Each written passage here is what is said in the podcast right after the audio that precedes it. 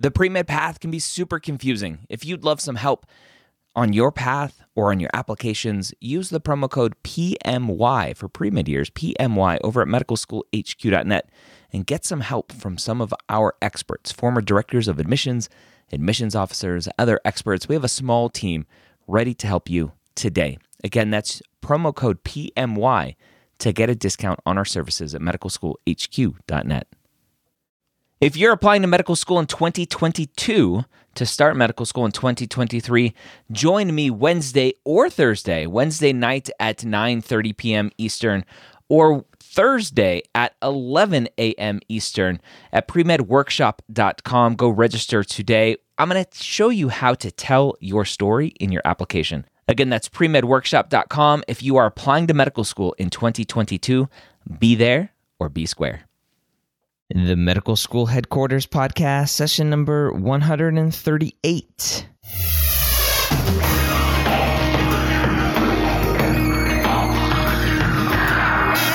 Hello, and welcome to the Medical School Headquarters Podcast, where we believe that collaboration, not competition, is key to your pre med success. I'm your host, Dr. Ryan Gray, and in this podcast, we share with you stories, encouragement, and information that you need to know to help guide you on your path to becoming a physician. If you're struggling with MCAT prep, go to freemcatgift.com and download our 30 plus page report on tips and tricks on how to maximize your MCAT score. Again, freemcatgift.com. Today, I'm going to talk to Melissa. Melissa is a pre med student who now has an acceptance to medical school.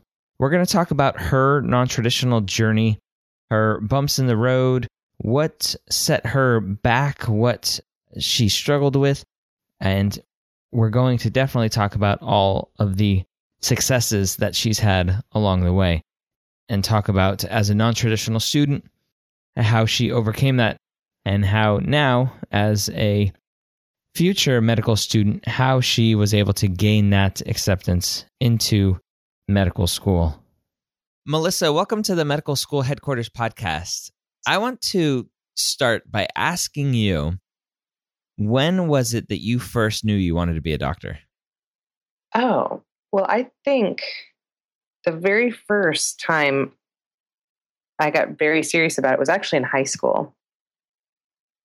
That's when I started to consider it as an actual path, not just, I was pretty interested in all things health related. And when I was a kid, we had these encyclopedias, you know, because it was before Google, the Google webs.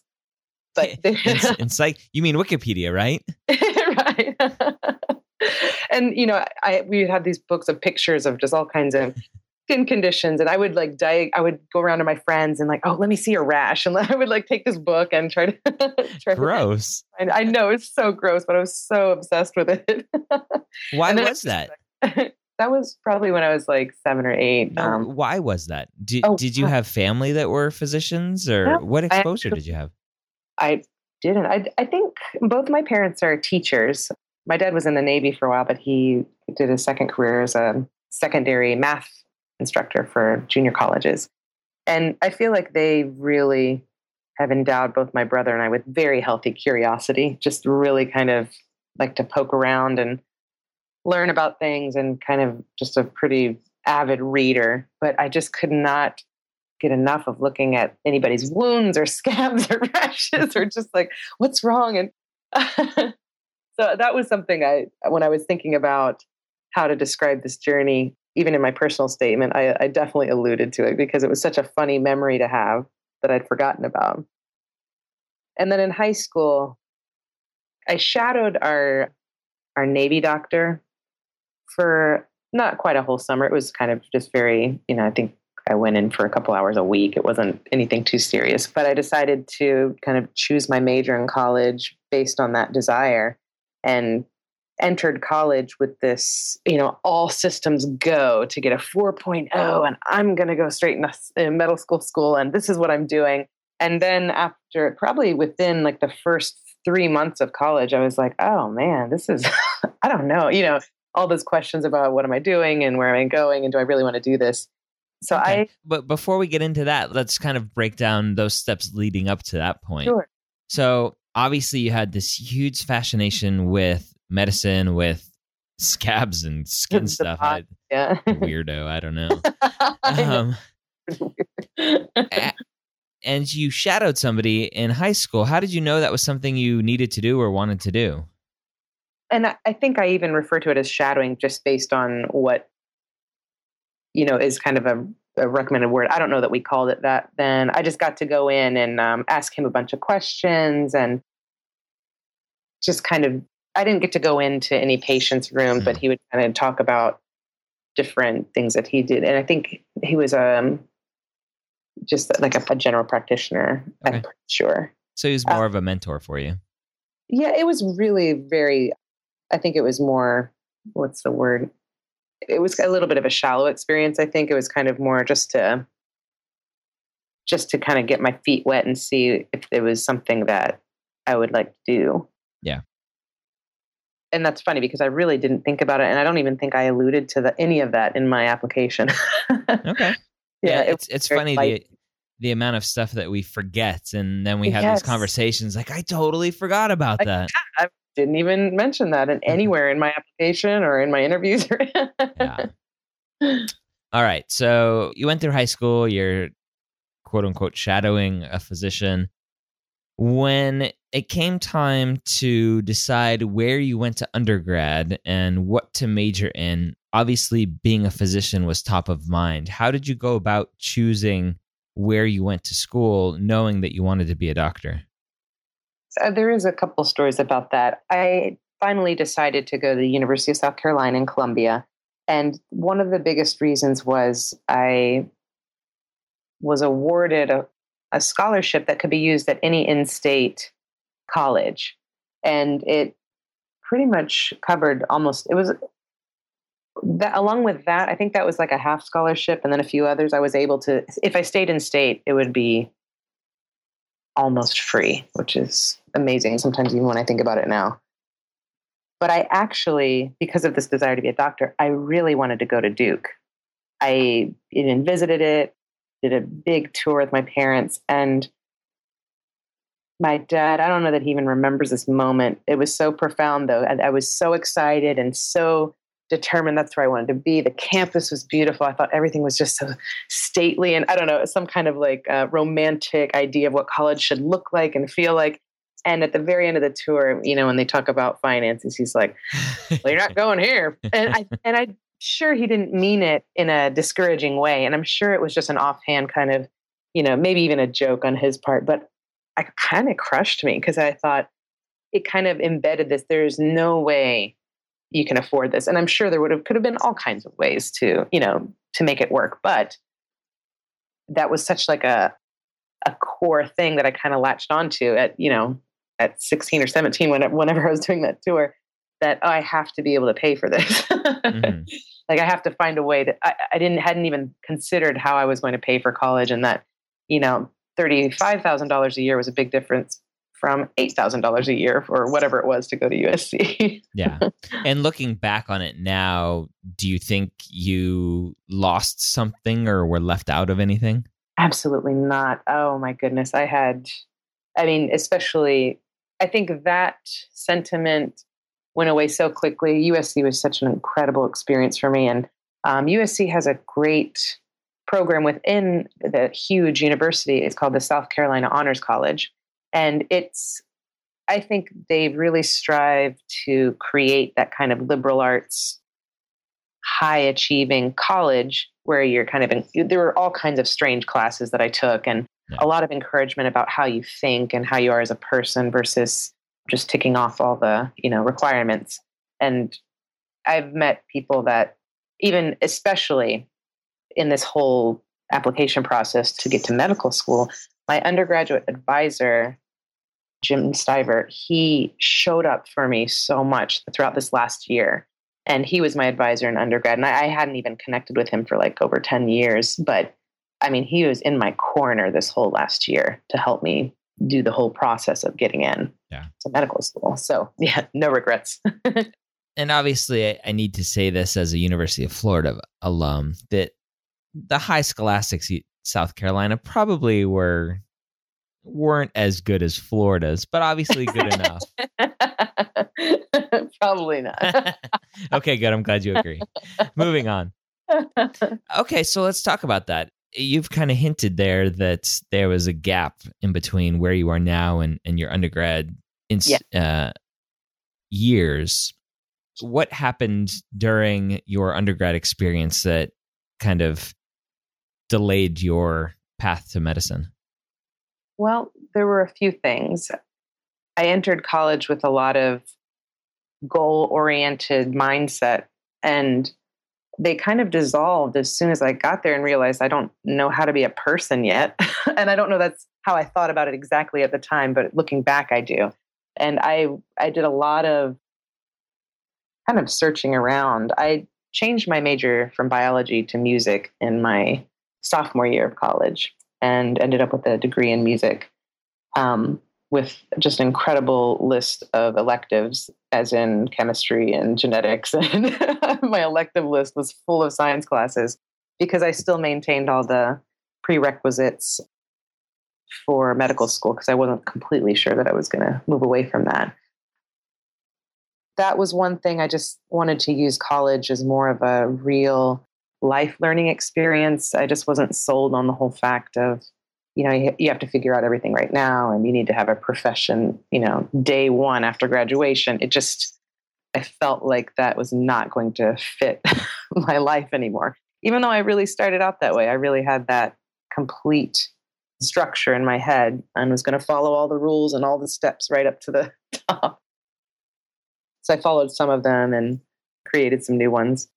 The other thing that really, I think, kind of completely turned me away from pursuing medicine right away, and at the time I thought altogether, was this experience. And it's a memory. You know how sometimes memory gets changed and shifted a little bit, but in my mind, I had joined a pre medical honor organization. It might have been, is it AED, Alpha Epsilon Delta? It might have been that one. It might have been another one. But the conversations that I had with my peers who were, you know, going to be going on the same path, at the time in my life where I was, I felt we're so shallow.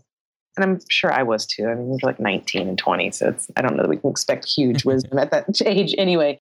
But at the time, I was so discouraged from this being my peer group. They were the conversations were around how much money they were going to make, and there's a lot of elitism. Is like where your parents went to school, and parents are going to pay for this. And it just seemed like a group that I didn't, not only didn't belong in, but really didn't care to spend the next 10 years of my life deeply invested in something with them. And that's where I was at the time, kind of in a very judgmental way.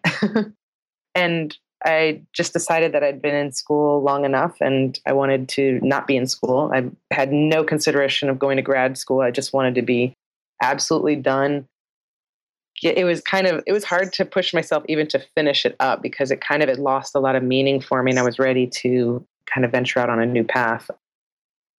And so that's those were some experiences that just moved me away from academics. You know i just wanted to finish after college and and start something completely new.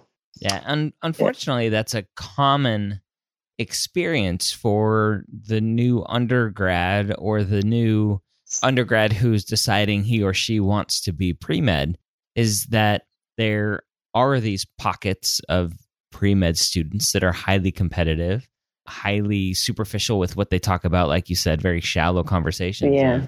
Of, oh, what what did you get on the MCAT? Oh, oh okay, what yeah. did you get on the uh, for your GPA? Or oh, you didn't ace that test. Oh, that test was so easy. How did you not ace that? Uh, there's so many of them. It just seems like it and unfortunately it continues in medical school as well. You get these, these sure. students you you walk out of a test and all 100 or 200 of you are taking the test at the same time and you all walk out and and the majority of people are like oh my god that was so hard. And then there's this pocket of people that go i finished that in like five minutes. That was the easiest thing ever. And you just oh, want to punch them in the face. Yeah. And, but it's unfortunate and that's kind of it's one of the reasons why I started the podcast and why I started the mm-hmm. website was to show that there is this other side of being a pre med and and mm-hmm. being a medical student that you can be collaborative. You don't have to superficially talk about the MCAT just because you're trying to compare yourself to the person that you're asking. Right. Uh, because that's usually what they're asking is what did you get on the MCAT? I hope you, I hope you didn't get better than me because then oh my god, then my chances go down even more and uh, I don't know Right, if I can handle that. right. Uh, uh, yeah, and so it's unfortunate that you had that experience, but unfortunately, you're not the only one, and and I hope the more that people listen to this podcast, the more we hopefully get away from those conversations. Oh, I think it's wonderful to have those kind of experiences because there's a, I think sometimes that person is also the loudest person and not necessarily representative of the majority of people who want to go into this. I, and I feel like there's that guy everywhere in life. Maybe there's just, it's just a little heavy because it's a high, you know, a high achieving kind of demographic that goes into this.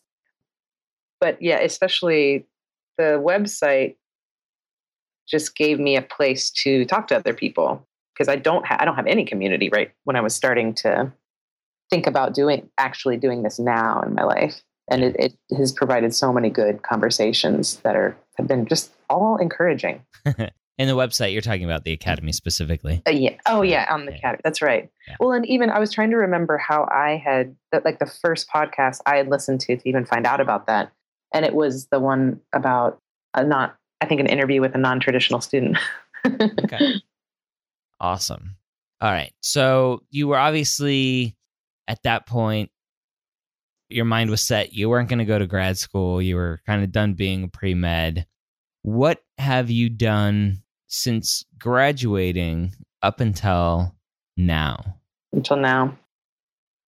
I moved from South Carolina to the Southwest and started in um, Santa Fe, New Mexico. And originally to kind of start a life with someone, which took a completely different turn. But I started this particular style of yoga called Dahn Yoga when I was in Santa Fe, pretty much within a month of moving there. And it became so, such an amazing experience for me personally that I not only I was I had started taking classes and I was taking like three times a week, but after a few months I decided that I wanted to learn to teach it. So that became my career for 10 years.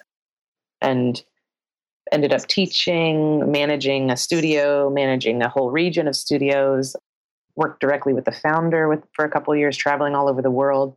And so that was that holistic health through yoga, meditation, breathing, lifestyle changing that's been my heart and soul for the last 10 years. Okay. So you're still in an it's still area. Yeah, it's, It's- still all about health and Yeah. well-being. yeah. So it's it's interesting that you were still drawn to that, uh, Yes. even though it wasn't in the quote unquote medical sense of being a physician in the traditional sense, but you were still healing and and showing others how to heal and do good for their bodies. exactly. That's and I I think even the reason I am considering kind of going this path for health and well-being is I'd really love to balance those two. Not so you know very similar in goals as helping people be healthy and have better quality of life but just very different approaches. And i kind of came to a point where i couldn't i didn't want to go any further into what i call just the i guess softer side of healing and health because i feel like I can get so far away from tangible results i thought i would lo- really love to kind of go deeply into the kind of scientific way of approaching health and well-being and then see if i can create some kind of blend in the middle there So how long ago was it where you started having these desires to go back into medicine and learn all of that? I think it's probably had a little corner of my mind for even since college, but it really started to become something I was considering seriously. Let's see, I think it was October of 2013, right around there. I had taken a long term sabbatical from Dahn Yoga, and it was at a point where I had to decide if I was going to move back to the Southwest and continue or kind of venture off into a new field. And I started thinking about it, just having these thoughts, but I didn't really want to tell anybody because if it didn't end up panning out or if I didn't end up going for it, I didn't want to, I don't know, uh, you know, raise people's hopes. I didn't even talk to my parents about it until I had kind of gotten some initial encouragement that this could actually be something I could do because I, I just didn't know anything at that point, whether it was even possible, whether it was a good idea at my age, you know, being able to pay off the debt, all of those kind of things. And um, the I contacted, I just emailed the Office of Pre-Professional Advising from my undergrad, and they got back to me within a day. And I was having a conversation with the woman who headed up that office within a couple of days of emailing her, and she was so overwhelmingly encouraging that I was even thinking about this earlier. I was telling my mom about that because she had asked me some questions when I told her I was going to do the interview. And I don't know that I would have kept pursuing it if I hadn't had such an encouraging response right at the beginning. And she helped me kind of understand the whole process because, of course, the road just to get in is long and there are so many steps mm-hmm.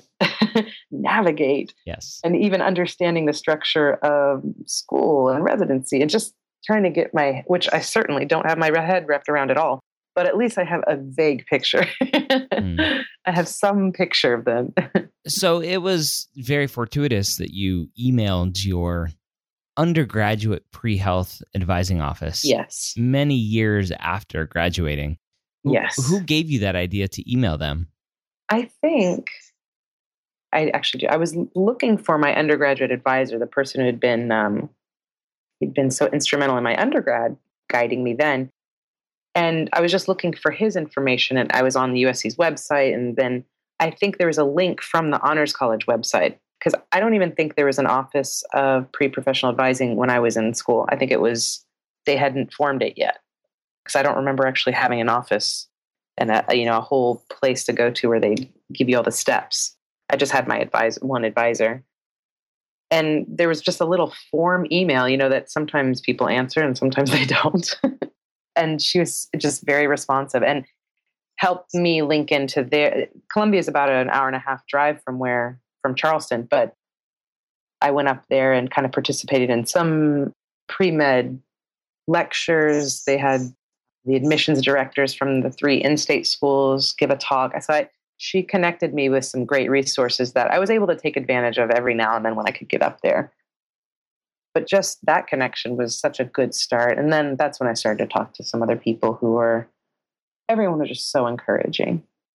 So walk us through those steps of, of sure. reaching out, getting this encouragement, but then obviously realizing that you're what 10 years roughly post undergrad it's 14 14 it's, years yeah. post undergrad uh like you had to have these thoughts like are my classes still good what do i need to exactly. do to prepare for this this monstrous test of the mcat yes. Uh, what thoughts uh, what was that thought process like and what steps did you that go was, through i think those were the first questions i had for her was you know, it's been almost 15 years. Are are my credits still applicable? I mean, are, will this still reflect well? And and she talked a little bit about post bac programs, but I had done work very very hard in college, even though I was kind of trying to find myself and you know trying a lot of new things. So my grades were there, and I felt like I feel like I had the capacity for it. I felt certain about that. I just wasn't sure if they would still accept those grades as, or if I needed to do more. And she said, if you think you need to, if you think you need more, you know, some science classes just to get your brain back into it, you can do that, but you don't have to.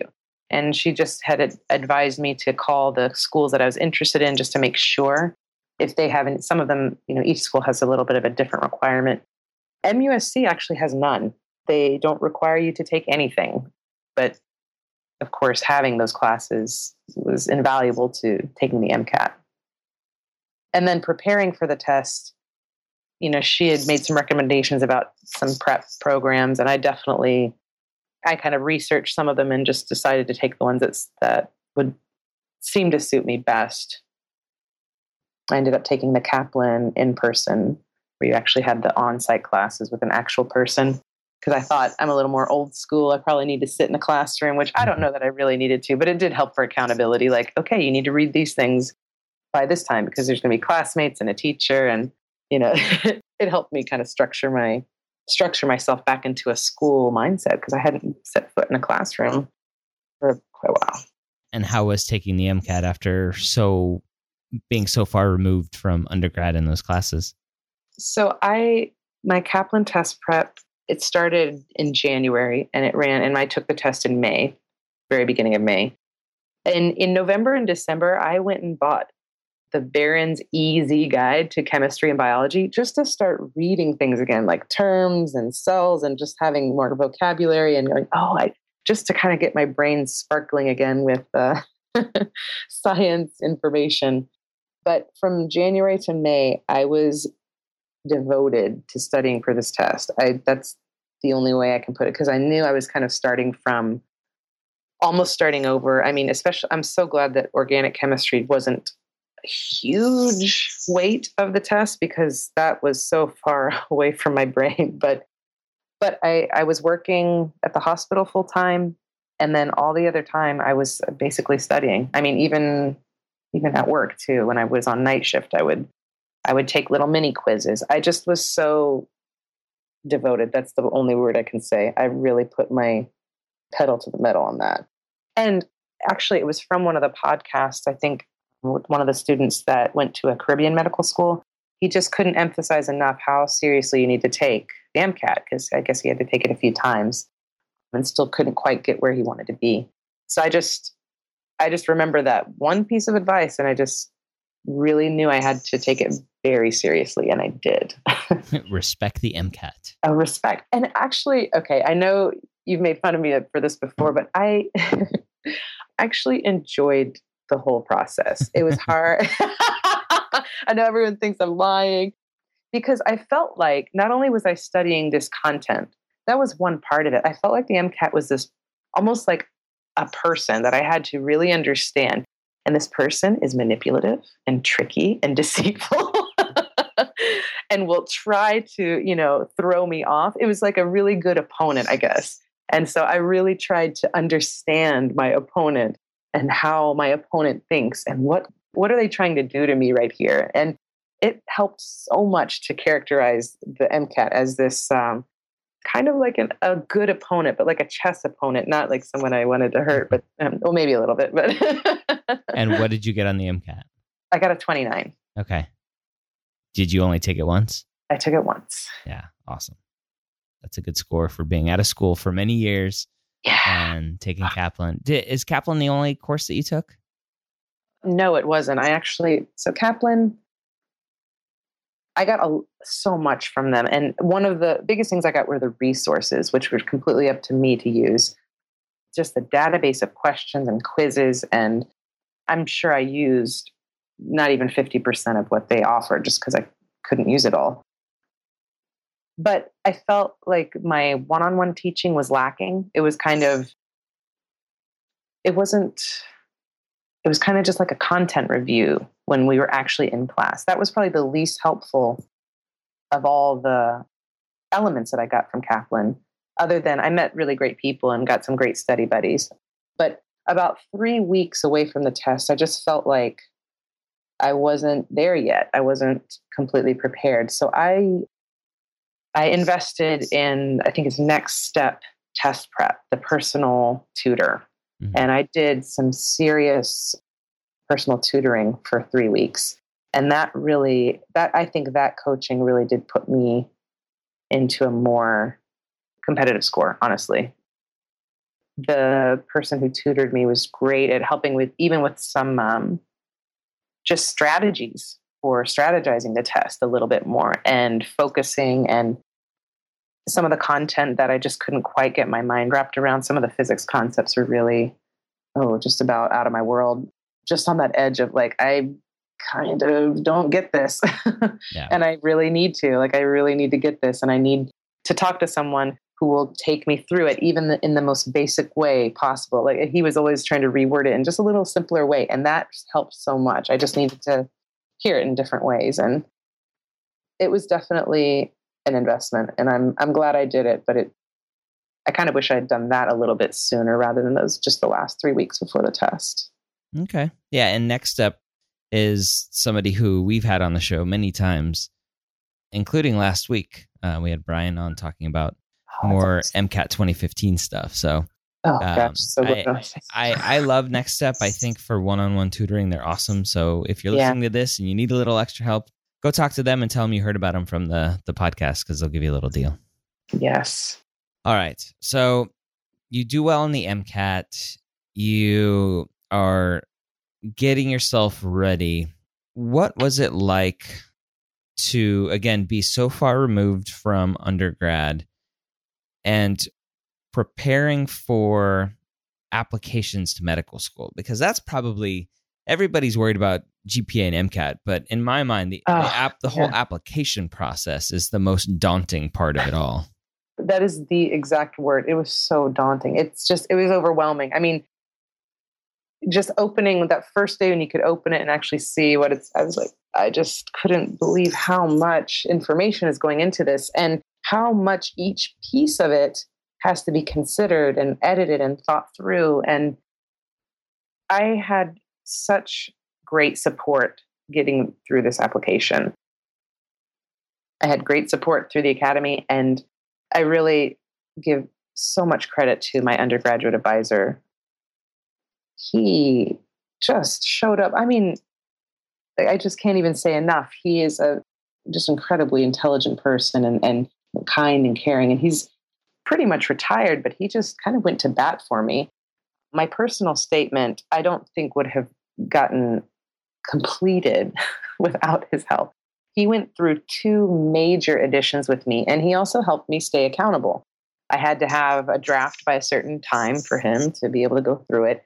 And I went through a couple drafts with him. And just every time we went through it, I was spending like, you know, an hour or more on the phone just trying to word it and put together this story. I think that was something I got from the academy that advice and from him too. Like, let's shape this into a whole package that is just has a whole story arc. I can't tell every single detail of my life, but I can give them this like I'm making this shape with my hands of a circle, like you can see it. I can see it, yeah. um, but that I'm setting this whole package in front of them to really give them a feeling, not just about all the the metrics that I can offer, but who is this person behind all this data? And together with the statement, the personal experiences, I mean, every little piece of it, I really tried to focus on a central theme. And that was very very, very hard to do by myself. In fact, I don't even know that it's possible to do by oneself. I think it's really something that I needed someone outside of me to look at the information I'm giving them and go, oh, well, because you're kind of like this. This is kind of like a cornerstone of who you are. And to have that outside perspective and to have it also resonate a lot with me going, oh, that is, I could kind of stand up. And it's shifted from feeling like I'm having to sell myself and like bragging about myself, but that no, this is actually just who I am, and this is what I'm going to share. I just have to find the right words and shapes and information to add up to what I already know I am. It's just getting presenting it in a way that will let other people really get a sense of that as much as you can through a computerized application system. yeah. And I think that's huge. The fact, obviously, he is a pre health advisor, but the way that you used him was more, it sounds like maybe not more of, but you used him as an accountability partner. And Absolutely. that and that can be anybody in your life. Right. That can be a parent, it could be a sibling, it could be a friend. Set those deadlines like he did for you and say, okay, on, on this date, you're going to have this done for me and I'm going to check in with you. And if you're not done with it, then there's going to be consequences, whatever those consequences yeah yeah, just especially disappointing someone who's just been so exactly. that I respect um, and cherish a lot too. Exactly. So you're a non-traditional student. You've taken a lot of time off from undergrad. You take the MCAT, you do well on it. You are working on your applications. What was it like to get those interview requests and be interviewed by admissions committees and tell that story of being a non-traditional student did you feel like you were trying to convince them that you were ready for this or you really wanted to go back and do this no in fact getting the interview request i mean it's just the most giddy feeling. It's like oh thank you sweet jesus. Like somebody Wait, noticed. Was, was this for me or does this go to the wrong email address? Wait no are you kidding? And i have to so i have to tell on myself a little bit because i really getting the whole primary out was such a overwhelming task that I lost a lot of steam between getting that done and then when secondaries came in because it was like now I just did this one monstrous thing and now I'm going to have to do 10 more monstrous things. Yeah. I just I lost all steam. I remember and, that. and all yeah, I remember because I was like, "Oh, I got to confess cuz oh, I got to squeeze these out like I have to because basically at that point now I had lost my accountability person. Like I didn't have Oh. So, in all honesty, I only completed three secondaries, and I completed three for my in-city schools, even though I had applied to about six or seven other out-of-state schools. I just decided, I'm like, okay, I absolutely have to get these done. And that's um, that's not yeah. uncommon, unfortunately. Gosh, I, I, was the yeah. same way. It's exactly as you you describe. You lose that motivation, you lose the steam, you lose the drive because it's as I said earlier, it's daunting the amount of effort, the amount of energy that you're putting into these primary applications, only to turn around a couple weeks later and start with the secondary applications, it's incredible. and you are not alone by shoving some of those secondaries to the aside and saying, you know what? I don't care. Yeah. and it it also made me more okay. I had to kind of triage like, all right, where will you actually go? If you do these secondaries and they give you an interview, would you actually go to Wisconsin? Uh, and I thought, you know, actually, no. Which is what you should have been doing in the first place exactly. with the primaries. Well, I put it down from, well, I know someone had told me the average number to apply primarily was like 20. And I thought, I wouldn't go to what I couldn't find 20 places that I wanted to go to personally. So I thought my nine or 10 was like a really scaled down version. So it just kept getting scaled down even more. And did you apply DOMD? I only applied MD. I really did think about the DO path. And my reasons for it were this it actually sounds a little bit more like the kind of medicine I want to practice. I don't, and I don't know that I don't know all the details about the differences, but the feeling I got was that it was just a little bit more of a looking at the whole person and kind of holistic health which I'm very attracted to. And my reason for not going that way is that's what I've been doing deeply for the last 10 years. I kind of thought, you know, I'm attracted to this, but I want to be in this, you know, not not that there's as many differences as I'm maybe making it sound.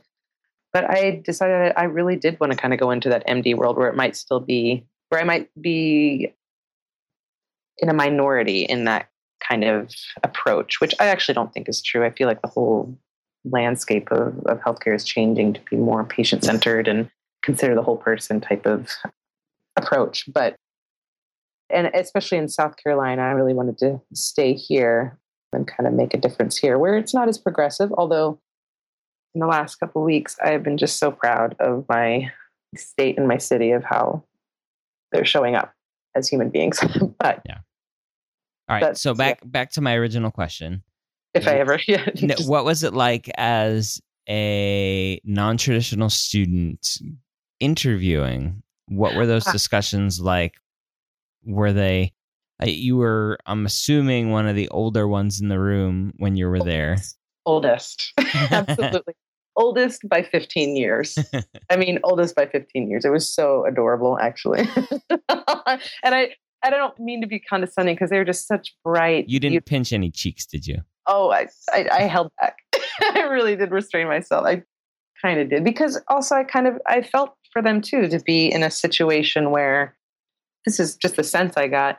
You know, this is kind of the first huge, huge thing of you know, kind of feels like my whole life is riding on it. I didn't feel like that. I felt so privileged to just be there, honestly, that I was ready to enjoy myself and to feel like I'm going to get to know someone and you know, I'm not going to be anyone else because I don't know how anymore. I used to know how to pretend to be someone else, but I felt like I just want to be myself and talk to these people and share about who I am. And I've, I did prepare. I, um, one of my friends is, she either works in admissions or works with uh, Ross Medical School, which I think is in one of the Caribbean islands.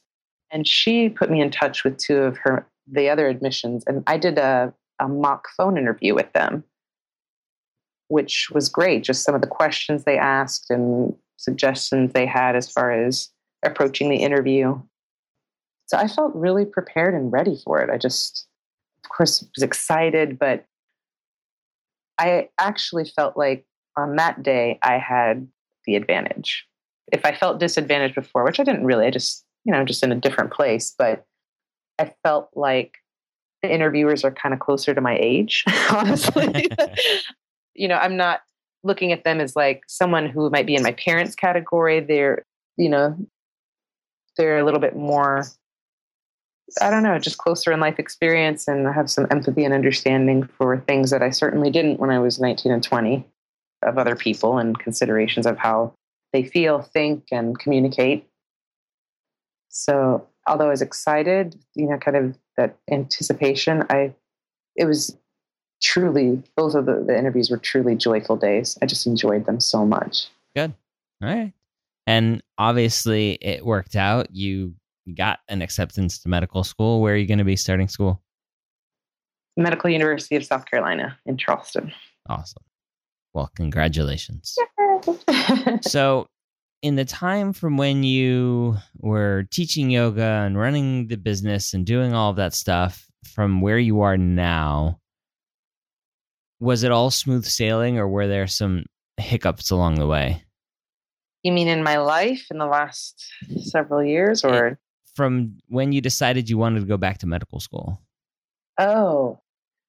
Well, the I mean that time for the secondaries that actually was I was starting to like doubt whether I had the steam to even kind of get it done. So that that was a little dark time there. Pretty dark actually. Had a lot of doubts and fears and a lot of things happening at the same time that were kind of tragic and difficult, but it did help me solidify. And I remember one of the things you, I think you had said in a comment too was there's going to be lots of times like this that, you know, the doubts set in and lots of things, tragic, difficult things can be happening all at once and still kind of finding that iron inside of me and just kind of pushing through it. And really giving myself a chance to say, you don't have to do this. I tell myself that often, like, just, are you sure? Like, are you sure? And I am. There's, I just have no, there's no doubt about doing it. I have doubts about how I'll go through it, but the, there's just, I found that kind of iron inside of me to kind of get through difficult times. What advice would you have for the non traditional student out there that's in that same place that you were however many years ago it was when you decided to start this journey again? Hmm. I think my advice would be to get help to step back from your life and look at it as you're trying to share it in this very finite form of an application is to really step back and look at every single thing you have. I think I had a tendency not to really see all of my assets and also my weaknesses too, kind of where I needed to, how to focus in on the best of me and to acknowledge and accept the other things too, but that's part of the package. But how to present all of that in a way that the admissions director could see that, that they could really see what you're all about, and that you actually have so much more than you probably think. yeah. All right. And going back to your undergrad years, what would you, if anything, what would you have done differently so that there wasn't this 15 year gap? Oh, man, I really, you know, I don't think I would do anything differently because I, I guess if someone wanted to be, you know, go to medical school sooner, I just feel like everything has been perfect to get me to this point. Didn't feel perfect at the time, but I'm really proud of the choices I made at the time, kind of with integrity and and kind of listening to myself and following what I felt like was the best thing for me at the time versus what was expected of me. Because I I think the worst thing I could have done for myself was to push myself into something like medical school when I wasn't really ready to do it. And after 15 years, I'm ready to do it. very, very ready. That's awesome. What does the future hold for you? What are you interested in becoming, practicing? I think my tendency to answer that question has usually been to primary care or family medicine, mostly because I do enjoy kind of the everyday problems that so many of us face. And I, I, I don't feel bothered by them. I don't feel bothered by people when they keep showing up with the same problems. And I get that that's kind of a, when you're working with people over a long period of time, they're going to see a lot of the trends over and over. And it's difficult to change lifestyle habits. And that, those aspects of interacting with people I actually enjoy because I feel like I can very much relate. But I'm also very open to falling in love with something during school that I never even considered. And so I I have a feeling that I would kind of like to be a kind of honestly like rural small town doc. Just because that's a little bit more of my speed. I don't necessarily feel the need to be the most you know the best paid or the most respected or any of those things. I i get a lot of joy from working with just everyday people. And the hospital working on the trauma floor really did let me see a lot of people's lives that i've never really come into contact with in, in some really tragic circumstances. But i feel like i can connect with their humanity no matter where someone's coming from and i i know that would probably happen in a lot of different ways but I have a feeling that's kind of where I'm headed. All right. Then, last question for any pre med out there that's doubting their journey, what do you have to say to them to give them encouragement to push through? I think the biggest thing would be to take the steps to get there because you you want to know about yourself. You want to know about things like instead of going okay i should i should get a job in healthcare or i should shadow this doctor or i should i need this kind of experience to show that i'm interested really following interests like following things you're actually interested in versus things you feel like you have to do in order to get in. Because i think that kind of will skews the process of exploration and understanding yourself and and if it's really where you want to head all right. That was Melissa again. And I hope you were able to pull some nuggets out of everything we talked about. Hopefully, or not hopefully, maybe you are. Maybe you're in similar situations, similar struggles that Melissa had. And as you obviously can tell, Melissa was able to pull it all together at the end. Again, as a non traditional student, it's easy to tell a story because you've lived outside of school. And Melissa was able to tell her story about what she went through and everything that brought her into the medical school application process. And now, as a medical student or a future medical student matriculating here in 2015. So, congratulations, Melissa, on that acceptance. If you liked today's podcast and you haven't yet, go to medicalschoolhq.net and leave us a five star rating and review. We would greatly appreciate anything you can rate us at and leave a review for us. Again, medicalschoolhq.net slash iTunes. We had two new ratings come in this week. One from CW Daily or Dolly, uh, who says, what a great resource for anyone contemplating this journey. Thank you for that review. And we also had one from HHCFGV. Looks like you just banged your hands down on the keyboard for that username. But uh, they said best information you can get. So thank you again for that review. Again, medicalschoolhq.net slash iTunes. It truly takes a minute to do. And we greatly appreciate it because the more you do that, the more we get exposed in iTunes to other listeners. And I was looking the other day in the education category, which I'm a subcategory of. It's not even my primary or primary category, but in education we were number 37 in all of iTunes, beating out huge companies that have amazing podcasts. And that's all because of, of you taking the time to leave us a rating interview. So thank you for that. All right. I hope you got a ton of great information out of today's podcast. And as always, I hope you join us next time here at the medical school headquarters.